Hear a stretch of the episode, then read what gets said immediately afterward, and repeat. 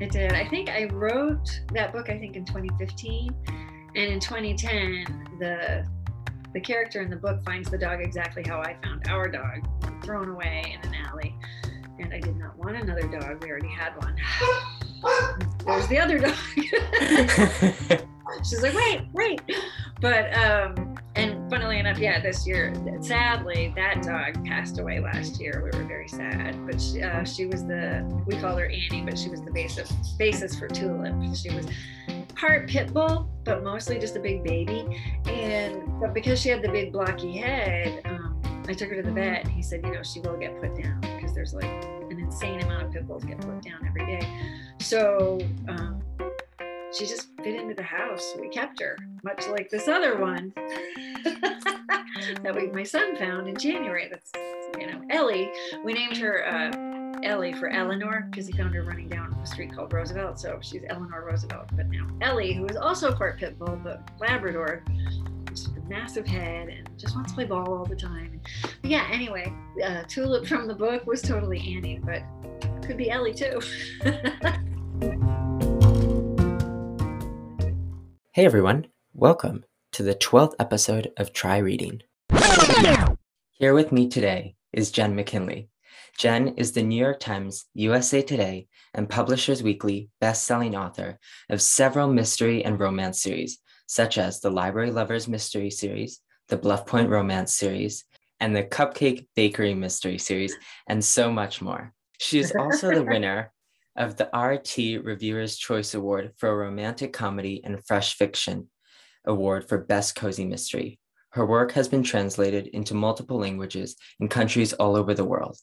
As a TEDx speaker, Jenn is always happy to talk books, writing, reading, and the creative process to anyone who cares to listen. So it's a good thing she's here today. How are you, Jenn? I'm doing great. Nice to see you, Gabriel. We've uh, chatted a lot through email, but it's nice to have a face. Yes, it's good to see you as well. And I've heard so much about you from Christina, who was on episode three. Yeah. Yeah. So it's, and it's so wonderful to have read your books and now to see you and to be talking with you. Um, well, a question I always start off the podcast with is what is your current read, or maybe you recently read something that you'd love to share about? Wow. Um, that's a, it's always a good question. And I'm a former librarian, so I'm all over that. I have been on a weird nonfiction reading thing. Um, and I don't know why, but I right now I'm reading Allow Me to Retort, A Black Guy's Guide to the Constitution. Um, just because I feel like the way the world is going, it wouldn't hurt to have some insight into the Constitution, primarily the amendments. So anyway, I feel smarter for reading it. And, um, Mr. Mystal is a great author, so he makes it funny and accessible. So that's one. And then um, Tabitha Brown, who I've been stalking for like two or three years on Instagram because she's so positive and you just need that shot of positivity. I read, or actually, I listened to her book, um, Feeding the Soul, I think is what it's called, but she's lovely. And then for fiction, I should say, I just discovered Colleen Hoover, who, you know, it's like, way to say to everybody you're Gen X and you have no idea what's going on BookTok. I have no idea. I don't even know how to work it. I make my assistant do it. but um, I walked into Barnes and Noble and there's this whole table of Colleen Hoover, which, you know, everybody else has been reading for, I guess, 10 years. So I tried one. I think uh, It Ends With Us is the one I read. Yes. And oh my gosh, so good, so good. So I get it. I'm on the Hoover train. I'm in. she has become, especially with TikTok and social mm-hmm. media, it's just insane how popular her books have become. And you see it everywhere now. I know. And I feel like, you know, she's one of those authors who really did her time. So I feel like you go, girl. I'm glad everybody found you. I just started reading um, her book Verity, which I think is a little bit different, but I won't talk about it because I'm only in the beginning. I have no idea what's going to happen. So no spoilers from me. well, that's wonderful. And nonfiction is always a nice, different dive into reading. Yeah. yeah. And I've never read nonfiction. Like I've always been like, ugh, ugh. and but I don't know. Lately, I'm kind of locking in. I think there's just a lot of really interesting stories out there, like Tabitha Brown's story. I also read um, Can't Hurt Me, David Goggins, who is if you ever are feeling like you can't do something, read that book. You'll feel like you can run the world. I mean, he's an amazing, an amazing story. So, so wow. yeah, it's been a kind of a weird journey for me this year. Yeah, well, I've gotten some new titles to add to my list, so thank you. um, I just started like pretty much on page one, so I've barely read anything, but I started a book called Jay's Gay Agenda, and it's a YA um, contemporary romance novel written by an author named Jason June. And it's his first uh, YA novel. He's written middle grade and picture books before, and it came out about a year ago now.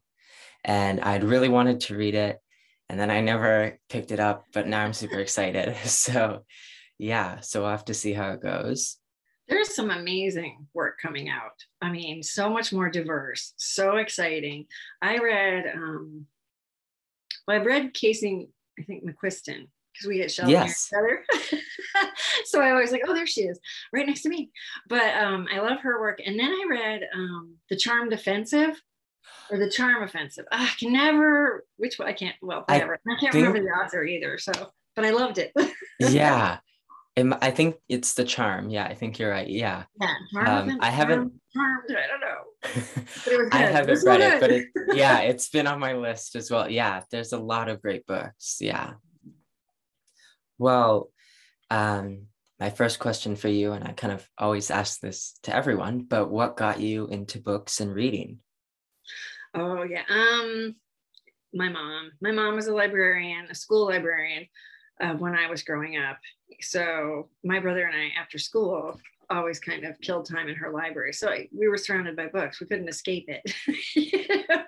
and then when I became a teenager, I got a job working in the library. And I, I don't know, books were just always a part of my life. You know, my mom read to us, I read to myself. I mean, it was just, I don't know, books. And then I think I was about 16 and then I realized writing was actually a job. And that was like, oh, this is a career. So that was, I think, the turning point for me. Is that what then led you to become a librarian, your mom? Or? Yeah, pretty much. I mean, it was uh, growing up in the library. So it was a very safe, comfortable, happy space for me. And I loved reading. So that added to it. And then when I started working in one, it was like, oh, you know, and then I went to college and I was, you know, an English major because about 16, I decided to do the writing thing. And of course, naturally, you think you're going to be an English major. And then I realized the jobs were like teaching. And I was like, I don't like children. So that's not going to work.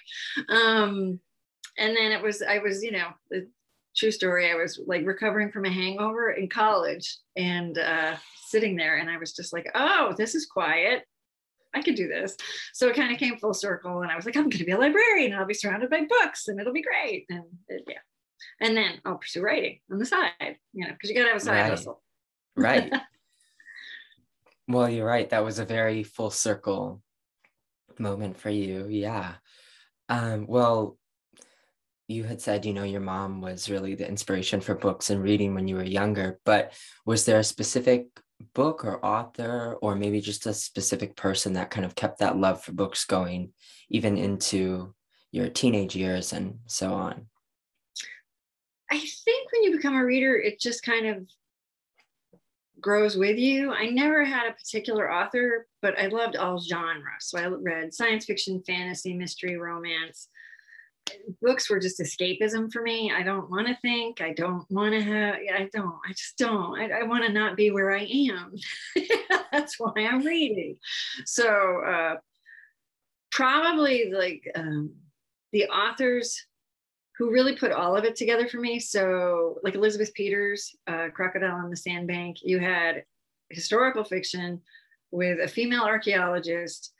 Uh, you know, Greek, uh, no, Egyptian mythology and a romance where she ends up with another archaeologist or something like that. But I mean, it was just, it was adventure and history and romance. So it was all the whole thing. So those are the authors that really kind of guided me through. Yeah, well, that's wonderful. Um, was there a book? I mean, I know you just sort of said that, but when you were younger and it could have been a picture book too but a book that you just kind of grew up loving or kept rereading Oh yeah. Um I think if I remember right, I was a huge Maurice Sendak fan. So it was like where the wild things are, which is so makes me feel like it's my life still. But um, and that one I can picture. I can hear it, I can see it, I can hear it being read to me. Um, loved it. And then of course I rolled on to Nancy Drew and Anne of Green Gables and you know all the check, check, check. And I love them all. You know, there's so many I think that's what's interesting. Like when I was growing up, it didn't feel like we had as much to read. And now I feel like I'm going to die and I'm going to make them bury my to be read pile with me because I'm never going to get to read it all. you know what I mean? It's like, I just don't think there was that many books back then, but maybe it was just my child perspective. I don't know. Yeah, I think obviously, you know, there's more just every day I feel like there's a new, oh, there's another book, or, you know, gotta add that one. Yeah. And you're right. As children, I think we just had our favorite authors or, you know, mm-hmm. books that were gifted to us or books that we grew up with. But then as we really looked for other authors or got recommendations or, you know, then there's like the reviews by other authors on the title and you see, oh, that, you know, so it's just all these other branches open up and BookTok. don't forget BookTok. exactly. That's it's been a downfall of being on BookTok of just like every day. I add a new title. right. I, I have to you know. Exactly. Well um when you were in college uh, you had said then you sort of realized or sort of after you had sort of realized you know writing is a good sort of side gig and but was there a specific point that you remember you know oh i'm going to be an author or that's what you really wanted to do yeah i think i knew when i was 16 but i also knew that i wasn't ready so i didn't actually sit down to write until i was about 25 so i went to college got the degree and then you know, started noodling ideas and stuff, um, but worked full time and realized, wow, full time and writing a book is hard. Especially when I started writing, I wasn't working off outlines. It was more like sit down, blank page every day. Where's the story going? I don't know, you know, that kind of. So it was a lot. It took me a lot longer to write what I can write much more efficiently now because I outline and I kind of hope I know what I'm doing. hope I've learned something. So I forgot where I was going. well, no, just that um, you knew that you wanted to be an author when you were 16, but you know, you really worked towards it once you got older. Yeah, when I was 25. And then it was more, this is terrible. I, I worked in a small town in Connecticut and the people were lovely and it was a beautiful library. And I, I really, I enjoyed my time there as a librarian, but I just so didn't want to be a librarian for the rest of my life. And it was just, and I knew it. It's like I liked ordering the fiction and I liked helping people, but it was like, wow, 40 hours a week is like a lot, you know? So that was kind of, it was three years of kind of paying off all the student loan debt, getting ahead of things, and then just being like, hmm, what do I really want to do? And that's kind of when I went all in on writing. And it took a long time to get published. So commitment. Wow commitment is key. yeah. And you stuck with it and now it's paid off. So uh when you were younger and you know when you sort of had that first idea of wanting to be an author was there someone in your life that modeled the author aspect for you or was it just from reading think i had a real glorified idea of what the author life was. I didn't have anybody personally in my life. Um, but like I saw the movie Romancing the Stone, and then there was a couple that in the 80s there was a lot, of, and I was young back then, but um, there was a lot of author characters.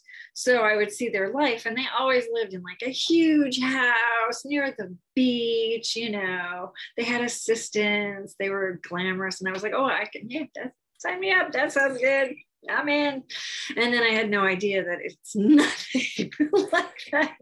It's ugly and it's sad and it's lonely. And I had no idea. But yeah. So I was sold a bill of goods, I think. I think Hollywood's uh, version of the writer messed me up, but here I am. For your education in college, you studied library science, if I'm correct. Mm-hmm. How do you feel that's helped you now as an author, and whether for specific books or just in general? Uh, absolutely, in general. The one thing about being a librarian is um, you get to see a different side of the book industry. You know, a lot. I hear a lot of authors say, "Oh, you know," uh, and it's only the you know authors that are whatever, but um, they'll say, you know, don't buy the, don't get the book at the library. You need to buy it. You need to support me. And what they don't realize is that there are more libraries in the United States than there are McDonald's. And people don't believe me when I say that, but it is true. So, yay, yay, us, number one. But number two, that's billions of books bought. You know what I mean? So for me, it's like I got to see the other side of the li- the library world, like how they select books. Um, you know, I was lucky enough to work here in Phoenix in a city of, I think at the time it was 17 branches. I don't even know if there's more now. And the head of collections would be like, I'm gonna get your books out to all the branches. And I was just like, yay, because Phoenix is modeled by Houston, modeled by Denver. So then all those cities.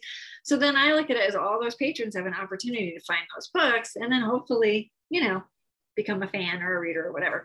So but even more than that, so I got to see a side of the book industry I think a lot of people don't pay attention to, and they should.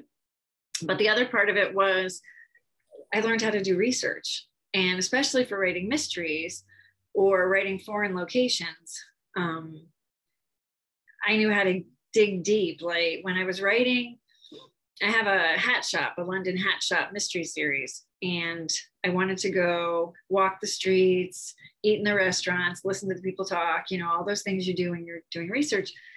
And unfortunately, I think there was a bombing or something because I was going to take my sons, and my husband was like, eh, no, not until they know what's going on. I was like, bah. So I couldn't go, but I had sold the idea. So I had to come up with the book. So it was Google Earth, and then using those library skills i knew what newspapers to go online to read. I knew how to like read reviews for restaurants. I looked at tripadvisor to see you know what people said they ate at this restaurant. So then i'd write that restaurant in the book and we ate that. So it was being a librarian kind of taught me how to think that way you know research and deep dive and go that extra layer. So yeah it was definitely the best uh, major i could have taken for what i want to do well, that's in- incredible. And there's more libraries than there are McDonald's, which yes! is insane. I know. but that's great. I mean, I know everybody's yeah. always like, oh, and I'm like, no, it's true. It's really true. Wow. At the beginning of your journey as an author and when you started out writing, were there any inspirational authors or mentors for you? There's there was at the time there was a lot of really great writing organizations and in those you'd meet some authors. And i was fortunate enough um, like i joined mystery writers of america and sisters in crime and at the time romance writers of america which eh, i'm not really sure what's happening with it now. They've had some controversy so i don't know if they're still going. But way back when i first started they were very active they held contests. You could send in a chapter, they would judge them and red pen them. And I actually learned so much more entering those contests and getting uh, writers who were published to critique my work, you know, red pen it. I mean, it was painful to get it back, but it was like, oh, point of view is important. Stuff like, you know, as a reader, you're not breaking it down, you're just having a good time. So uh, I think the, you know, for wannabe writers, find out what organizations are in your area. There's usually a ton, and they usually have a meeting once a month, and they're your people. I mean, they're trying to write too. They understand your brain is different than everybody else's, you know. So I, I felt really fortunate to have so many opportunities like that. Yeah. Well, what you said, finding your people is yes. good. Yeah. And that kind of goes for a lot of things, even outside of the book world. But definitely, um, like you know, the kind of type of stuff you like to read. You know, you don't want to. You like to talk to people who like what you like. no haters. No. right. Well, what was your first uh, published book?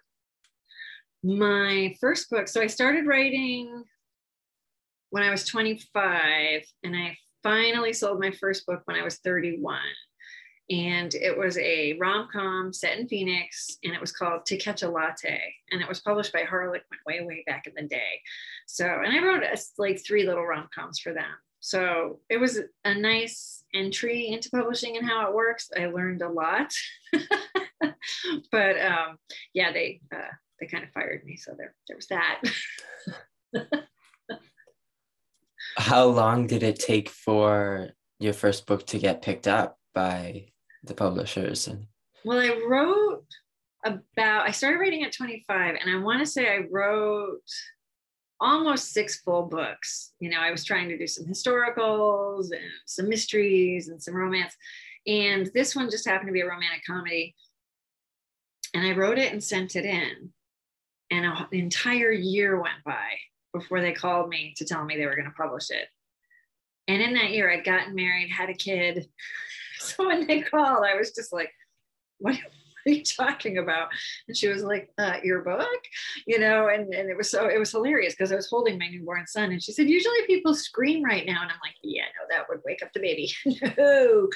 So it was, so that's, I mean, and that's just how slow publishing doesn't move much faster now. It's like you can, cut off some of the time using email to submit queries and stuff but honestly they get back to you when they feel like it and you're just kind of you know waiting it's a great job, really.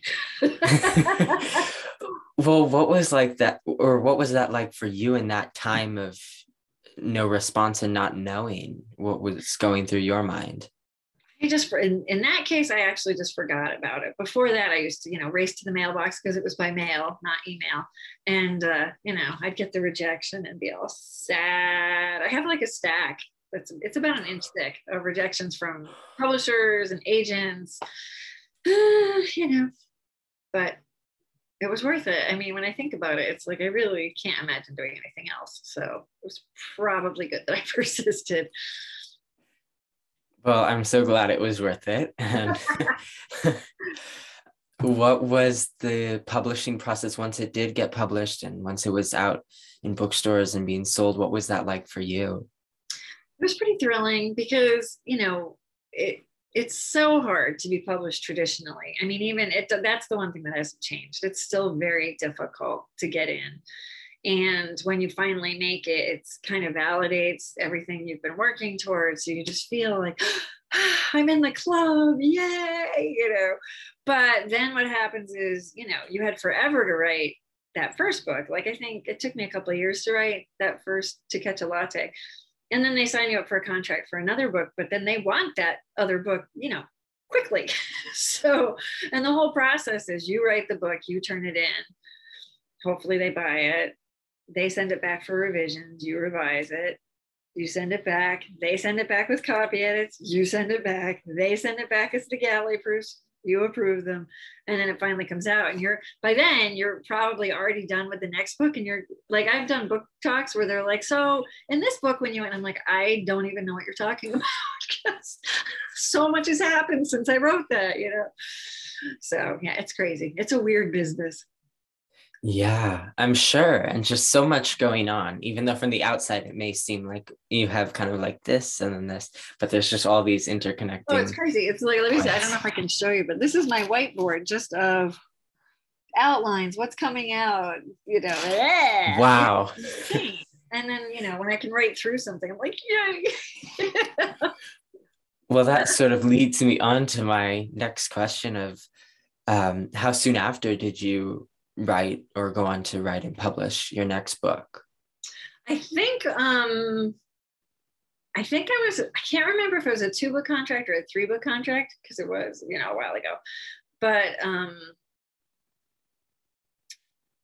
I want to say I turned a book. It was kind of they had me on a book a year kind of schedule. So you sell that one, then you start writing the next one and then you're going through the process of revising copy editing while you're writing the next one. So yeah and then i had a i think my last romantic comedy came out in 2005 and then i switched to mysteries and my first mystery came out in 2009 so i had about a four year gap that was very i'm sure i was a lot of fun to live with. And just the you know you had to be really patient i'm sure and just yeah. excited and also nervous, nervous and how's it going to do? And and then you know there's always somebody who's going to hate your book. There's always somebody who's going to love your book you know? My advice i in the beginning i used to read reviews and now i never read reviews because i don't need that kind of negativity in my life. But also even the positivity if you know if someone says you're great that makes me feel like but am i? I could be better you know? So it's for me it's better if i don't have the voices in my head and just tell the story. I'm afraid if i read a review it could skew how i write something. So i'm very i will read reviews if my agent tells me i have to read them because they're good or they're you know Booklist or library journal or publishers weekly or somebody like you should know what they wrote about you even if it's not nice. It's like okay you know so. Well that's that's smart and it makes sense to not like, really, i mean it get in your head you know and you don't want that yeah i'm sure so on my i have two of your books one is about a dog Yay. and the other is books can be deceiving and on About a Dog, it says New York Times bestselling author Jenn McKinlay. However, on Books Can Be Deceiving, it doesn't. So at what point did your books start becoming bestsellers? Um, it started with the mysteries. And I want to say the first one that hit the New York Times was, I think it was the second Cupcake Bakery mystery. And then books can be deceiving. I think hit on like an extended list, but then the second book in that one hit. And then I just, it was the New York Times at that point had um, a mass market bestsellers list, and all of my mysteries were coming out in mass market. So they would hit. So most of the, the mysteries hit. And then New York Times were like, no, we're not doing mass market anymore. And I was like, no. So, but the nice thing about hitting the Times list is you get to keep that. they can't take it away. like when I die, that's going to be on my headstone. Your lies, New York Times bestselling author. Because I read a statistic, yeah. something like the odds of hitting the New York Times list, you know, for if you put all the authors together, it was something like the odds of hitting it was like one in 5,000. So I was just like, I'll take it. Wow. Yeah, it was like, it's pretty cool, you know? So it was amazing when it hit i remember just being shocked just like that you're like is this a joke are you pranking me but it was there and then when you see it in print you're like i've arrived but you know what's funny is there's always something else. So then there's the Publishers Weekly list, and you want to hit that one. And then there's the USA Today list, and you want to hit that one. And then the weirdest thing happened just last week, and I thought this was the coolest thing ever because I didn't know. They don't tell you. Do you ever watch Jeopardy? Yes. They used the title of one of my books as a Jeopardy clue, and it was the $1,000 one. So I felt very good about that but it was just like somehow being a jeopardy thing i felt like i've arrived and it was the same feeling as hitting the times list, like, you know. So yeah, it was pretty cool. And it's so unique. I mean, how many people, how many authors can say, you know, my book was on was featured on Jeopardy? Yeah. And what's so funny is the woman who hosts it I don't think she's, I think she's a little bit younger than me. Anyway, I know her as Blossom from a show a million years ago. It's like Mayim Bialik, or I don't know how to say her name. But then um, my son saw the Jeopardy thing and he's like, oh, hey, that chick from the Big Bang Theory said the name of your book. And I'm just like, wow, this is so weird. so yeah, it's, it's cool. It was pretty cool. I can only imagine that would be so exciting.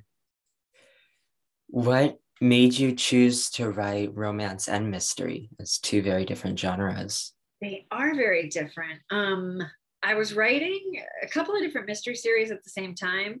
And then, you know, you always listen to the industry, like what's happening.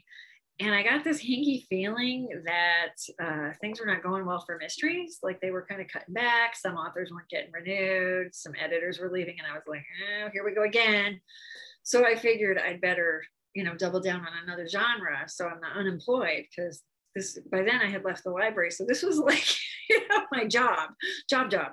So I went to New York and I saw my editor and I was just like, okay, how's everything in mysteries? Oh, it's fine. And I was like, mm. so theoretically, if it wasn't fine, what else could I do? and she was noticing, well, you can write romantic comedy. And I was just like, okay, okay.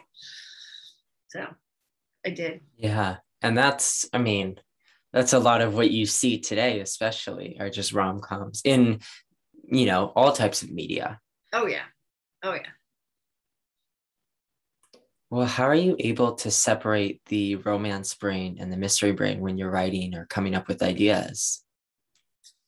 That's a that's a really good question. Um, because weirdly, I kind of feel like both genres made me better in the other genre, if that makes sense. I think because rom-coms are emotionally driven. So you have to torture your characters, which I'm not super good at because I always feel bad because I like them. I don't want to torture them, but you gotta. So I kind of learned how to do that a little bit more effectively. And I think I was able to bring that over to the mysteries. So I think my, you know, there's a lot of subplots, there's a lot of um, ensemble casts in the mysteries. It's always a group of friends, you know, one main sleuth, but then they always kind of have a squad. And it gives me a lot to play with, you know, who's hooking up with who and what's doing what, and, you know, yeah, that kind of thing.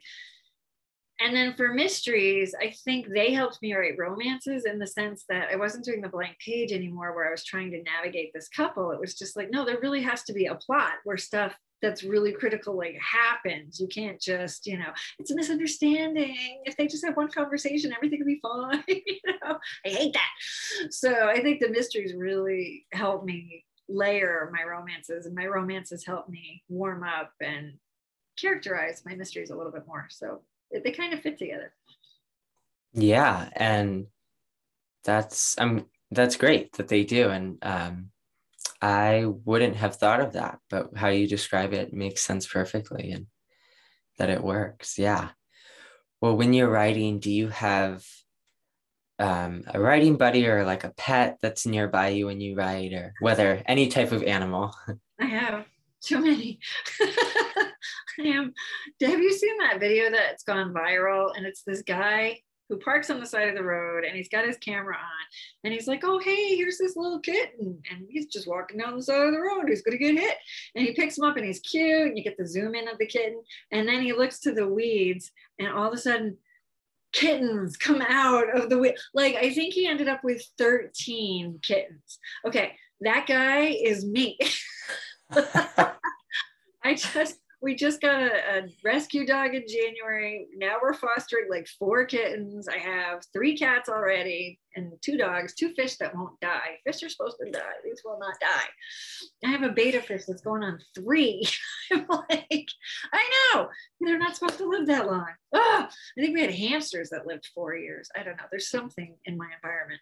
So anyway, um, yeah so i have way too many pets around you know and usually i'll be working and someone will come in and yell at me or drop a ball or you know whatever.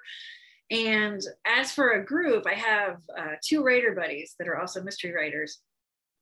As writer probably my uh, closest writer friends paige shelton and kate carlisle.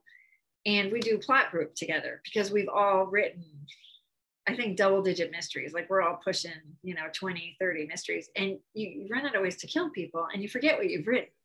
So we all read each other's work and then we get together and it's like, okay, well, I have to write a Christmas mystery around the cupcake bakery. I need a reason. Who's, you know, and they'll be like, well, you already drowned a guy. So maybe you should blunt trauma this one. And it's like, oh, yeah, you're right. You're right.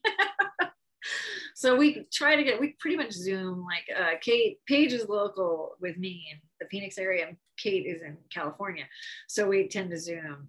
But we used to before the pandemic we would get a hotel and stay for three days and like plot out you know our next books together like really in depth and stuff like that. So i'm very fortunate because they keep me on task you know. Yeah well i used to have a fish and a dog. I thought that was a lot. Clearly, you've outmatched me. yes, I have kittens. If anybody wants kittens, free to a good home. what helps you come up with ideas when you're writing? I used to say um, being a public servant, you know, a librarian, uh, even though I was only part time, I was with the public enough that I, I had a lot of anger issues because, you know, people are tough. So um, I used to say it was that, but I've been out of the business almost 10 years now. So I'm like, nah, you don't really have that anymore.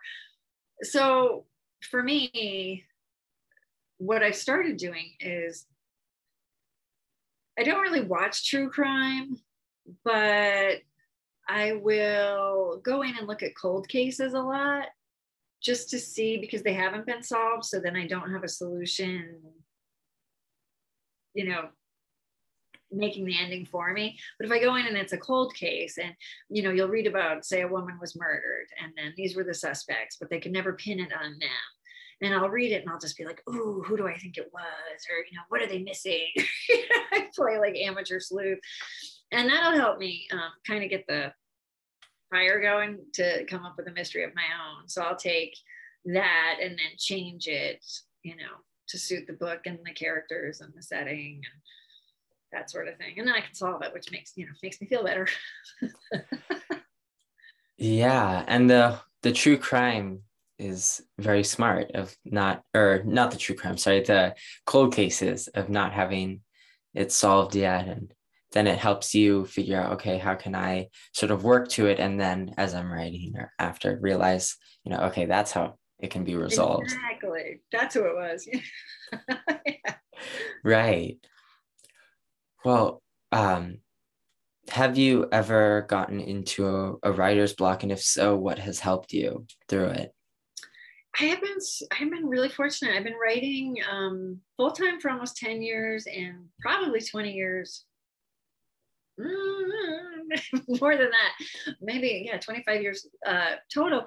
But I've never I've never really had writer's block. I've had um, stories that just didn't um, flesh out. You know, like I had an idea and I thought it was great, and then I started to write a proposal for it, and then I just couldn't lock it down but then I would just be like, okay, start over, clean slate, come up with something else. And, you know, so I don't really look at it as a block. I kind of look at it more as um, it just wasn't a story that gave me enough to work with, you know, and then sometimes elements of those ideas will come back and I can use them. But for the, for the most part, it's like, man, no, I just wasn't, it just wasn't working. Yeah, that's um, a little similar. The last guest I had on um, also talked about not really having writer's block. And there was a more uh, detailed description of something the guest had learned about writer's block and a fact about it. But um, two in a row now having experience. So maybe that, yeah. Uh, but that's, yeah, that's a good thing. Um, yeah. And sometimes um, the guest I explain, like maybe it's the specific project that you're working on, or it's uh, something for you just in your life that's blocking you mm-hmm. um, from ideas or writing. But well, I'm glad you haven't had too many struggles. But um, how do you? And you sort of mentioned this um, about meeting with your writing buddies, but how do you keep coming up with different ideas, especially for mysteries? yeah the mysteries are uh, tricky because i have two series that are always going and then a third one that i just kind of when i have time i'll, I'll write another one um, a lot of it i think is character driven because at this point i have enough mysteries out that the world is established. So when i write a mystery i can kind of step back and be like well what what should happen to this community this time? You know and then i'll go look at those cold cases and i'll be like ooh. So it's kind of a combination of knowing the world that you've built and then seeing what'll fit in with where the characters are in their lives. Yeah and once you have the world like you said you have a base for it so then it's what happens within that world mm-hmm. So, if I'm correct, you wrote under a pen name for two series, I think. I did. I wrote um under Lucy Lawrence for one, and then I wrote under Josie Bell for another. And those were um, the Lucy Lawrence one was like a little decoupage mystery series, and it was kind of how I broke into mysteries, where I was submitting ideas, but they didn't really like them. And then I, uh, my agent said, Oh, they have an idea for a mystery and they want someone to execute it. And I was just like, Okay, I'll give it a shot. And so they signed me up to write those but I kind of had a feeling decoupage wasn't going to be a super thrill. So that's when I started coming up with my own ideas because now I sort of knew what they were looking for. So it was kind of like my doorway to scooch in there. Yeah, that's so fun. And it, I've never met an author that has written under a pen name. So that's so cool. Yeah. Well, I was fortunate enough to read About a Dog and Books Can Be Deceiving, as I mentioned, and both are the first in two different series of yours the Bluff Point Romance series and the Library Lovers Mystery series. And they were so much fun. For About a Dog, I it was such a fun romance story. And the I'm, you know, there's stuff that happens. I don't want to spoil anything, but there's some twists and um, like jaw dropping moments that um, I really enjoyed. Oh, and oh, yeah, and the mystery too. I just like from chapter one, it was, I was excited and I loved that it took place, you know, in not in a library, but you know, the main character was a librarian and a lot right. of the parts were told from the library. Um, and so both of them just were so intriguing and so much fun.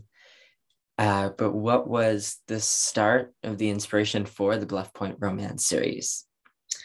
That was um, it came really quickly to mind. I I had that meeting in New York with my agent, and she said you can write romantic comedy, and I was literally riding the train from New York to New Haven um, with my mom and my sons because we had spent you know the week in New York just doing New York as you do, and uh, my mom and I were sitting there, and of course the boys just I don't know went to hijack the train or whatever, and I was just like, well, you know, if I write a rom com, what do I want? And I'm like, well, I want animals in it. Shocking, I know. And I said, I think it has to be, you know, a veterinarian hero because you know, those guys are awesome. And and then it just started kind of falling into play, place where you know it's someone going home to you know a place she hasn't been for a long time and then you find out why and you know because i think everybody you know even if you stay in your hometown there's times even if you just go on vacation and you come home you always have that feeling of coming home and the people that are there that you love and you know so it was just it was kind of nice to write a book about going home and revisiting the past and second chances and you know stuff like that of course and it gave it gave a very like cozy feeling um, yeah. when reading it if I'm correct, you found a stray dog, um, sort of like Mac, the main character of About a Dog, did. Did that give you something to work off of for this story and what happens to her? It did. I think I wrote that book, I think in 2015. And in 2010, the the character in the book finds the dog exactly how I found our dog, like thrown away in an alley and I did not want another dog. We already had one. There's the other dog. She's like, wait, wait. But um, and funnily enough, yeah, this year, sadly, that dog passed away last year. We were very sad, but she, uh, she was the we called her Annie, but she was the basis basis for Tulip. She was part pit bull, but mostly just a big baby. And but because she had the big blocky head, um, I took her to the vet, and he said, you know, she will get put down because there's like an insane amount of pit bulls get put down every day. So um, she just fit into the house. We kept her, much like this other one that we my son found in January. That's you know Ellie. We named her uh, Ellie for Eleanor because he found her running down a street called Roosevelt. So she's Eleanor Roosevelt. But now Ellie, who is also part pit bull but Labrador, just a massive head and just wants to play ball all the time. And, but yeah, anyway, uh, Tulip from the book was totally Annie, but could be Ellie too. That's so sweet. And um, I love how she had such a special role in being a model for a character. yeah, it was great. It was great. Well, since you also worked in a library and studied library science in college, how do you feel or what did that really help you when writing and coming up with ideas for the Library Lovers mystery series? It's been a huge help. And even though I've left and I've been gone, you know, for a long time, I still have so many friends that are librarians. So I can just kind of like, hey, what's going on in library world, you know? And they give me the how it's changing because it's always changing but uh, yeah working there it just the fear the one fear i had when i started the library mysteries was that it would be really boring because i you know when you know something too well they say write what you know but i thought well if you know it too well you can become so boring because i mean library is a fun job but there's also a lot of like i mean you see the numbers on the spines it's like we're very particular we can be very, you know, exacting. And I'm like, if I get into it's called cuttering when you put the numbers on spines, how you figure out where they go. I'm like, if I broke that down, people are gonna be like, so I was actually kind of nervous about it. I'm like, this could be really boring, but you know.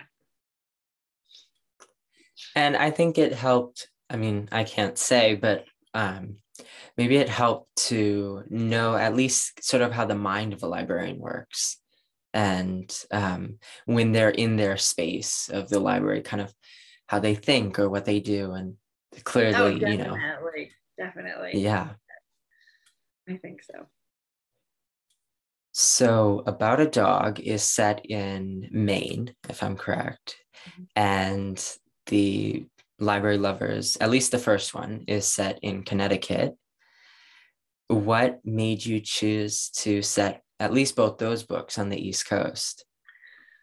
That's where I grew up. I mean, I've been in I've been in Phoenix um, for almost 30 years, but I grew up in Connecticut. That's where I got my library degree. So the main book, I think when I was kind of coming up with ideas, my friend Kate was just like, oh, you have to set it in Maine. Maine is super popular right now. so that's why we chose that one. But um, the the library one was just that's where I had trained and that's where I had worked. So it was just like, oh, I need to set it, in, you know, my old stomping grounds kind of thing. Of course. Do you happen to find mysteries or romances easier to write? Oh, that's a really good question. And people are usually surprised.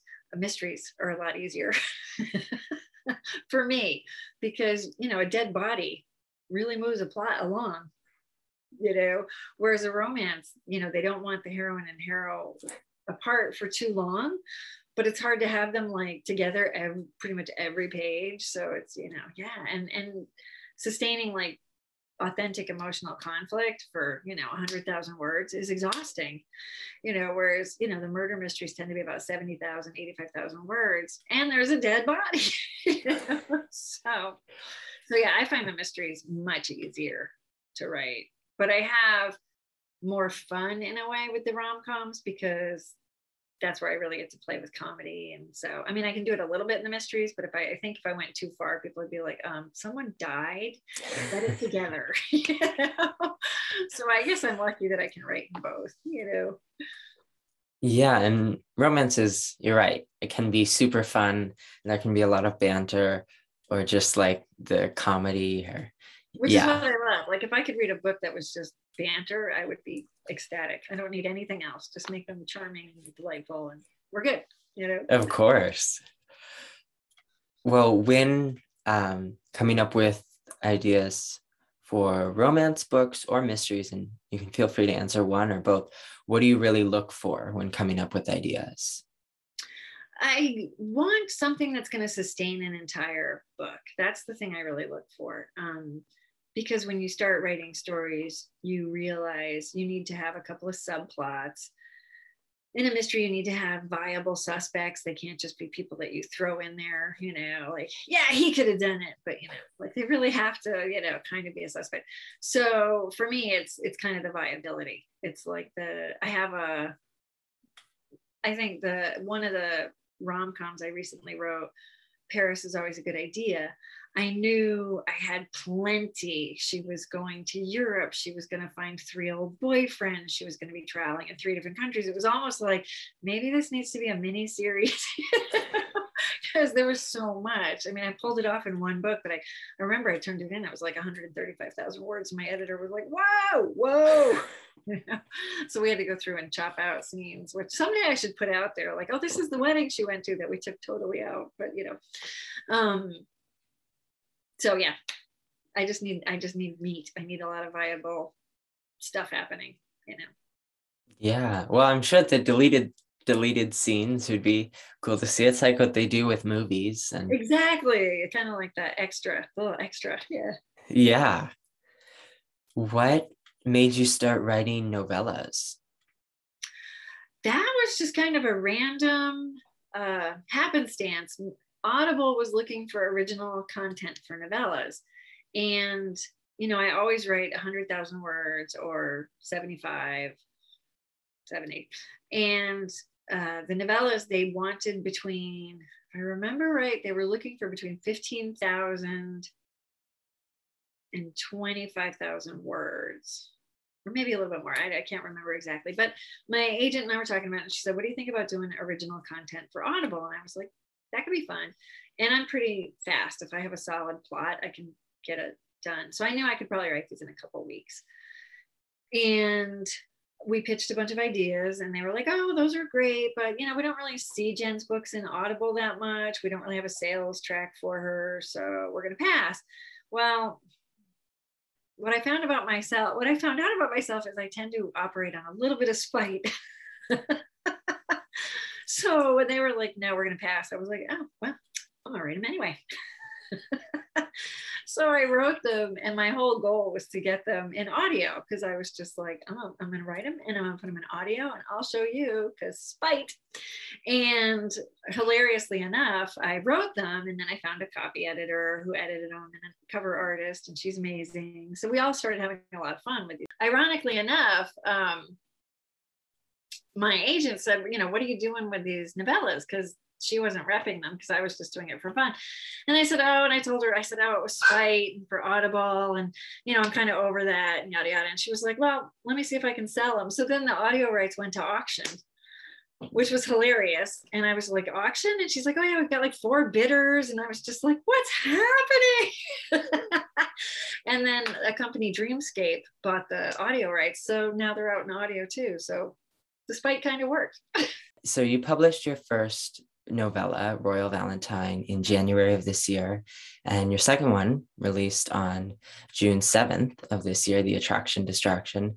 How has that been uh, writing novellas compared to full length novels? Oh, it's fun. I mean, it's just so much fun. And what I was, I think when you write a long running series, um, you tend to get series fatigue. And the nice thing about the novellas is it was they were new they're a new format. They're sh- short and tight and you know you just kind of it's kind of like you just get to write all the good parts. Yeah. So it's been a lot of fun. That's great. What brings you the most joy when publishing your novels and when they're sold and um i think it's hearing from the readers. Not like i said i don't really read reviews but if i get like a you know if i put something up on social media and someone's like oh i loved this book or you know this meant so much to me or i was having a terrible day and you know your book made me smile that that's pretty much that's like yay. That's the whole purpose you know? Of course. Yeah and it's always i'm sure it's always great to see the readers happy or just excited. Yeah i like it's yeah it makes it worth it. Yeah well, how has being in COVID been as a writer and um, just in like a worldwide pandemic? And has quarantine sort of, or when we were in it, has that, all of this really, has that influenced anything or how's that been for a writer? It's, you know, people have asked that and, and I laugh because I'm like, I feel like the rest of the world got to see what writers are like home alone working all day. It's like so for me it didn't change anything but i felt like everybody around me was like i'm just on my i'm at home on my computer all day. And it was like uh-huh. Welcome welcome to our world you know? Yeah we um i had chris grabenstein on episode two and he's a middle grade novelist and he was yeah, talking about him yeah. yeah, he's awesome. And he was talking about how in COVID, how you know everyone had to stay at home but he just kept saying like i already work from my desk at home so it's like every other day for me same old same old exactly well uh, can you say anything give any news or information about any upcoming novels or novellas uh, well right now i guess I'll, what i'm working on is called it happened one christmas eve and that's the third of the Museum of Literature novellas. And they're all rom coms and they're all a fictional, they all come out of a fictional uh, Museum of Literature that I just dumped in New York because I felt like it because I wanted to go to New York. but it's fun and it's just book lovers and nerds and you know so that one will come out at the end of the year and then the um, plot and the pendulum the next library mystery comes out in october and then next year we have a hat shop mystery and um, another big women's fiction called Summer Reading. I'm very excited about that one. It's set on Martha's Vineyard, and it's a dys- dyslexic heroine and a hot librarian guy. I feel like we need hot librarian guys. So yeah, so lots of fun stuff happening. Very exciting. Wow. So it seems, yeah, you're set and you have, yeah, well, I'll be excited to look for all of those for sure. Thank you. Well, what do you hope readers will take away from when they read your books?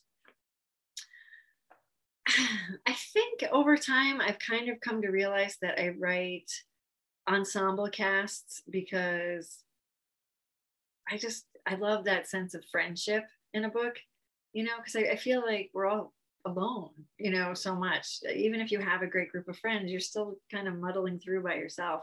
So i love having like a fictional family or a fictional group of friends that just are comforting and funny and supportive and you know yeah maybe you're solving murders together or maybe you're you know trying to navigate a romance. But i think i just I just want to make people happy. Um, you know, comedy is, shows up in all of my stuff. So it's like clearly I want to make them laugh. I want to make them happy. And I want them to know you're not alone. You know, we're with you. I'm with you. well, they definitely, I was definitely happy after reading the books. and I read About a Dog first. Um, and my sister, who's six, she's, or sorry, seven, my gosh, which I can't believe, but um, she saw me reading it and you know she was like well what's it about? And obviously i couldn't give her like a ton of details.